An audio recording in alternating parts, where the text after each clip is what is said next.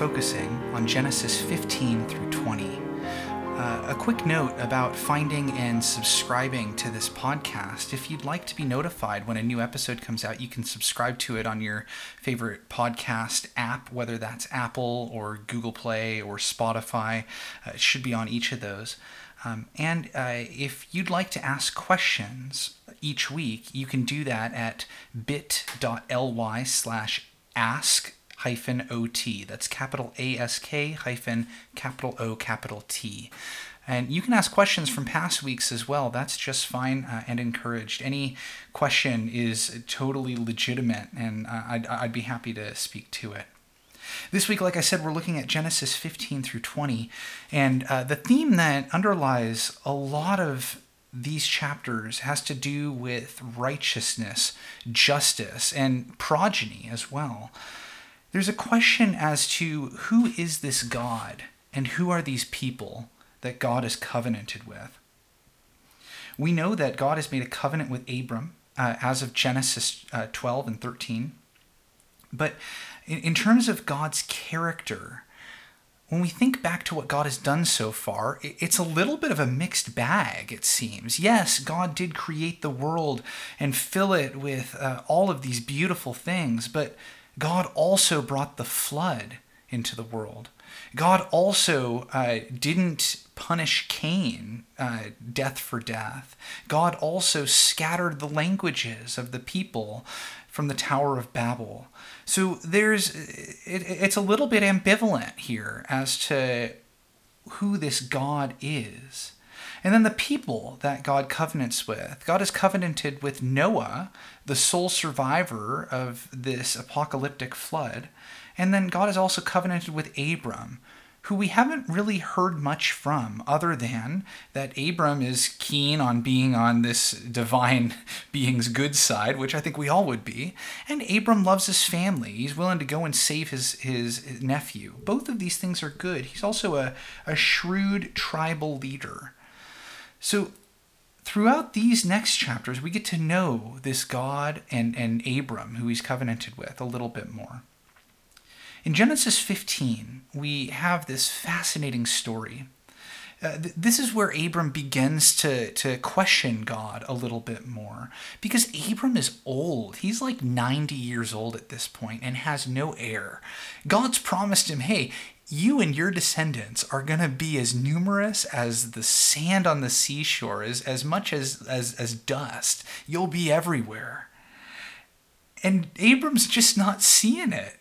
After you hit 90, you're probably not having a lot of children. So he needs some reassurance that God is going to be faithful to him.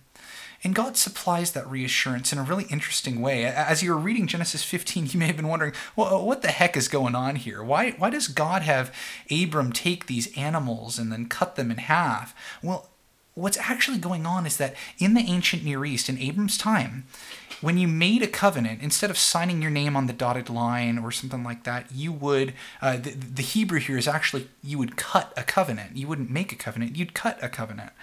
And what you do is two parties would take these animals, they'd cut them up, and they'd put, uh, uh, they'd separate the halves so that there was a path down the middle between the halves of the animals.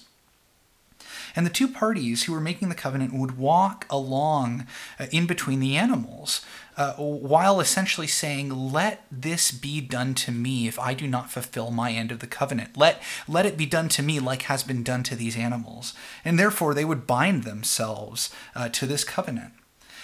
So God cuts this covenant with Abram, but then puts Abram into a deep sleep. And the word here that's used is the exact same word as when God puts Adam into a deep sleep and then builds Eve out of Adam's side, out of Adam's rib. Uh, and God puts Abram into this deep sleep, and then God, and only God, walks between these animals in the form of, of this torch and this fire, essentially saying, Let this happen to me if I do not give you the progeny that I have promised you. So Abram gets this reassurance that he'll have a biological heir, and God reaffirms that God's promises are sure. So, going into Genesis 16, I imagine that Abram has a conversation with Sarai about this, basically saying, Hey, we're going to have a kid. And, and, Sarai gets to work with Abraham, trying to ensure that God's plan isn't thwarted. As, a, as an aside, uh, we tend to do this a lot, don't we? Where, where we, we think, God has this plan for us, and we're going to pursue it with all our might. And darn it, God, I'm going to make sure that your promises are true. Well, um, you know, I think that God can make sure of that all by himself. Thank you very much. but um, Sarah and Sarah and Abram decide, well, we're going to try and, and, and do what we can do in order to fulfill God's promises to us. So uh, Sarai has this slave, Hagar, and she compels the slave to become married, uh, become a concubine to Abram, and provide an heir for Sarai. Uh, this would not be Sarai's biological child, but it would be her child legally because uh, Hagar is Sarai's property. So after uh, she becomes pregnant by Abram, uh, Hagar feels pretty good. Like she's she's on her way up in the world. And Sarai just is terrible to her. So much that, that Hagar runs away. When Hagar's out in the desert, abandoned there by Abram and Sarai, she encounters God. And she calls God El Roi, the one who sees me. And, then God tells her, God says, Go back and submit to your mistress Sarai, and you'll suffer under her, but I will, I will give you this son, Ishmael. And it's interesting, as we read Genesis, I think one of the temptations we have is to look at these characters that we see in Genesis and to think these are God's people, and so they're going to be doing right by God. But Genesis is not a book of ethics. It doesn't tell us how to behave. In fact, the author of Genesis is remarkably silent on this. The author of Genesis doesn't outright condemn Sarai or say that Hagar's in the right, but the author of Genesis does do this in a little bit of an indirect way. It's clear that how Sarai treats Hagar is wrong. There's no justification that's given. And uh, Hagar and God have this conversation where God acknowledges that her mistress is being abusive by showing what's going on in such a way that the reader can see Hagar's in the right here.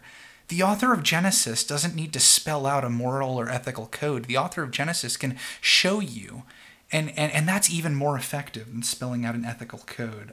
I think. We'll see this a number of times in Genesis where the author won't outright condemn the behavior of one of the individuals, but will structure the narrative in such a way that it's pretty clear who's in the right. So after Hagar comes back, um, then God appears again. Uh, and, and, God appears to, to Abram, um, and, and God takes on the name El Shaddai. So um, God has appeared to Abram a, a, number of times. This is the first time that God is named uh, El Shaddai. And God promises at this point not only that Abram will have a biological heir, but that Sarah will be the mother. Excuse me, Sarai. She hasn't gotten her name changed yet. God also promises land and, and, and that nations will come from Abram. And, and this covenant is also cut. It's not cut in the same way as the last covenant was. It's cut instead on the body of all human males in Abram's family. This is the covenant of, of circumcision. Uh, it's as if God is, is naming God's own responsibility for giving progeny uh, by asking Abram and all the males in his household to trust uh, that that this this circumcision will not affect their ability to have progeny. God is claiming the ability to um, uh, nourish the line of Abram. Now, God also changes the name of Abram and Sarai to Abraham and Sarah. And I think that this shows us that we, we can't experience God and remain the same. That's not how God works. Every experience with God is life changing in some profound way.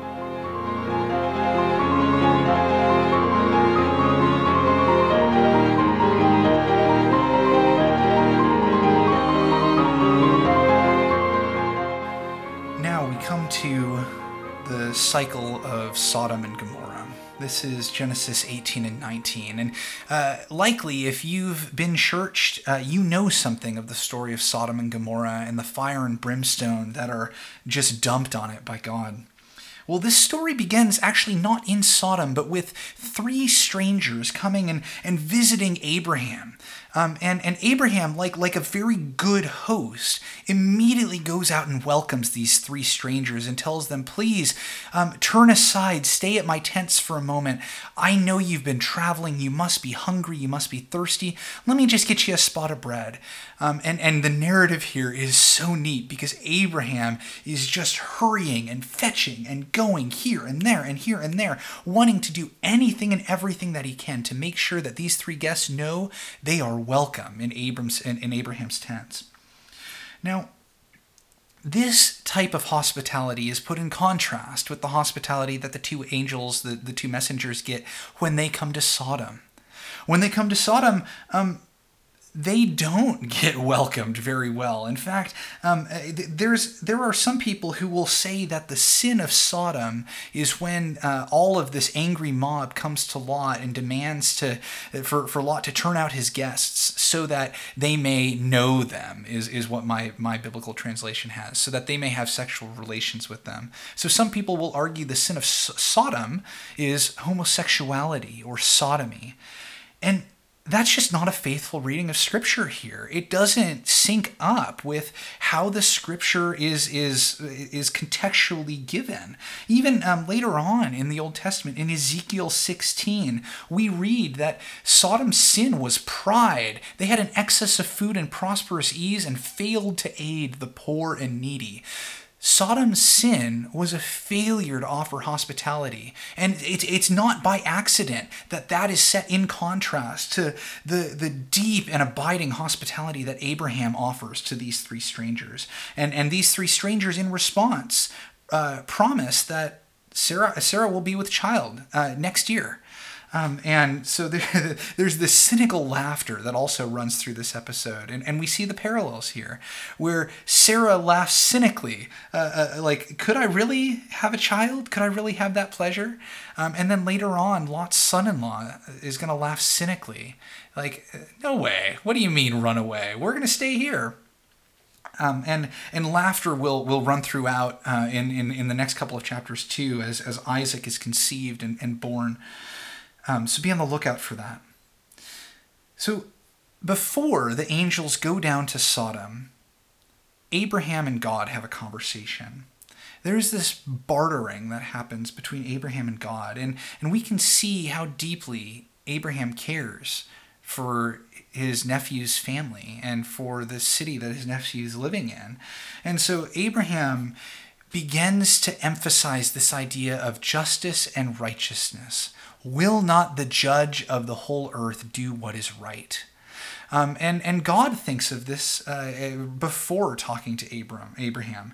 Um, and, and we see the beginnings of who the character of this God is. This is a God that's obsessed with righteousness and justice. It's a God who, who desperately wants to uh, make sure that righteousness and justice are, are endemic on the earth. So after Abraham bargain, bar, barters God down to these 10 righteous or innocent people, um, we, we then flip perspectives to Lot welcoming these, these angels. And while it may seem that Lot is the one hospitable person in all of Sodom, I think we see Lot actually failing the hospitality test. Yeah, he'll, he'll care for these strangers, but he's also super willing to toss his daughters out to a barbaric mob without a second thought. That is not the kind of character um, that an innocent man would have. Um, while Lot's family does physically survive the destruction of Sodom for the most part, there are four of them that leave, and then Lot's wife gets turned into this pillar of salt. Uh, there's some deep woundedness that happens to his family. In fact, um, there's there's a neat parallel and contrast with the story of Noah here as well. Lot and his daughters are sort of an antitype to, to Noah and his family. Both of them survive an apocalypse. Um, first the flood and then the fire next time. Uh, so Lot and, and his family may think we're living in the end of days. Um, and so instead of living in this city, this small city that Lot asks the angel, hey, can we turn aside to Zoar? Um, Lot then ends up taking his daughters up into these caves. He must not he must have never wanted to live in a city again. And so not only do, do both of these families survive an apocalypse, but then, um, like Noah, Lot's children take advantage of him while he's drunk. And I think that um, there's a couple of things that this story does. Not only does it uh, uh, give sort of a bad rap to two of Israel's later enemies, Moab and Ammon, like, hey, y'all were are, are conceived from incest, and that ain't right. But it also helps us to see how the culture we surround ourselves with tends to color our choices. Lot may have been a good man, and yet because he swam in the same waters that the people of Sodom did, he became uh, not a, a, good man, not a hospitable person, and someone who um, commits incest with his daughters. So, with all this, with this um, idea of progeny and of justice and of righteousness, all of these ideas kind of come to a head uh, in, in Genesis chapter 20, where we see the, the next instance of the sister wife story. It may be that Abraham had told Sarah, hey, wherever we go, uh, pretend to be my sister, because that way um, neither of us is going to die on your behalf. Um, but in this case, um, Abimelech, the the uh, the guy who takes Sarah into his household, he's the one that's calling for righteousness and justice. Uh, instead of the patriarch, the, the one with whom God made a covenant, Abraham, instead of Abraham being the one to insist on justice and righteousness, it's this other guy. And I think that um, in reading this story as Christians, we need to remember how open we must be to correction from those around us, regardless of whether they serve God or not. Sometimes the people of this world get it, and we don't. And sometimes the people of this world have a more innate sense of justice and righteousness than we do. And when that happens to us, not if, but when, because it'll happen to all of us at some point or another, instead of making excuses like Abraham says, you know, uh, this isn't part of my translation, but the way I read Abraham is like he's saying, well, to be fair, she is my sister. Um, and, and he's he's saying your pain has a reason, right? Your pain, there's an excuse to it. That's not what we're called to do. And if you find yourself making excuses when you get called out, saying stuff like, well, you know, it was this, or to be fair, this was the case, uh, I think we need to respond instead to the pain that our actions cause, even if it's unintentional. That's what it means to be people of righteousness and justice, people who are, are showing what a covenant relationship with God looks like. One of the things that uh, Peter says in his letter, um, in, in I believe it's chapter 4, is that judgment needs to begin with the church. We're the ones that need to be, be most welcoming of God's judgment. And I think that uh, Abraham does okay. He apologizes, but he makes excuses. Be like Abraham and apologize, but try not to make an excuse. Instead, own what you did and try to do better next time. That is all for Genesis 15 through 20. Next week, we'll focus on Genesis 21 uh, through, I believe, 26. And uh, my hope is that you'll be with us next week. May God bless you in your reading of Scripture.